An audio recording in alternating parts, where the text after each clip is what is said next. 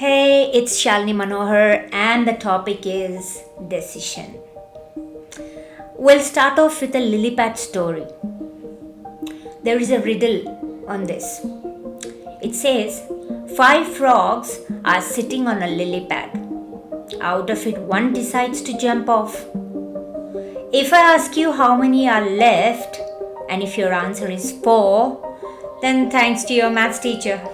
Unfortunately, this is not a test of your math abilities.